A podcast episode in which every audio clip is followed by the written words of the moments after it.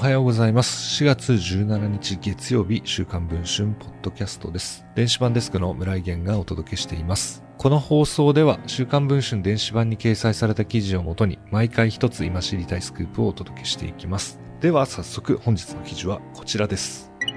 日本障害者スキー連盟が管轄するパラアルペンスキー代表の代表コーチが今年1月、20代の女性スタッフに対する性加害を複数回行い解任されていたことが週刊文春の取材で分かりました。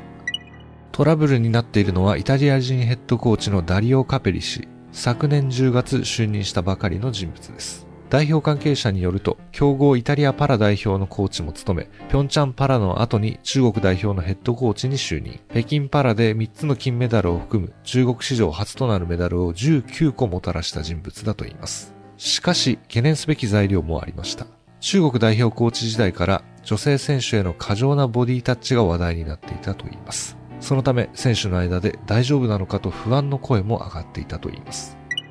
今年1月、スペインで行われた世界選手権遠征中のことでした。女性スタッフの A 子さんはこのように語ります。私が14日に現地に到着してダリオと初めて会いました。彼は日本語が話せないので英語で簡単な挨拶をしたぐらいでした。そして夕食後、食事会場を出た彼は、英子さんに一緒に来るようジェスチャーをしたと言います。着いたばかりの英子さんに、こっちが近道だよと教えてくれるのかと思ってついていくと、途中にあるカペリ氏の部屋に突然連れ込まれたと言います。彼女は抵抗しましたが、身長180センチを超えるカペリ氏の力は強かったと言います。無理やり抱きつき、下半身を必要に触ってきて、強引にベッドで性行為に及んだと言います。A 子さんによると、行為が終わるとすぐに自分の服を着て、A 子さんの服を投げるように渡してきたと言います。その後、他の女性スタッフとの見会があるからと部屋から出ていくよう指示されたと言います。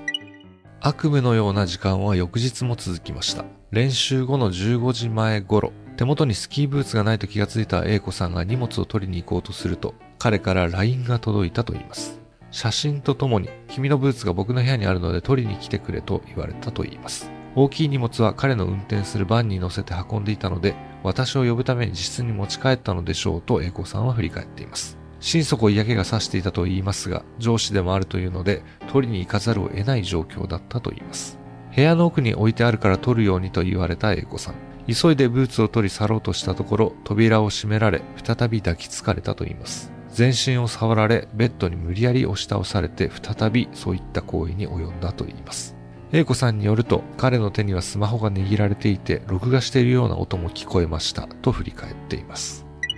カペリ氏と同じホテルにいるだけで事件がフラッシュバックするようになった英子さん。23日、窮地の選手に相談したといいます。話を聞いた選手らが強化本部長に事実を報告。強化本部長は翌朝、カペリ氏に対しチームを離れるよう伝えたといいます。その際、カペリ氏は合意の上だと主張していたといいます。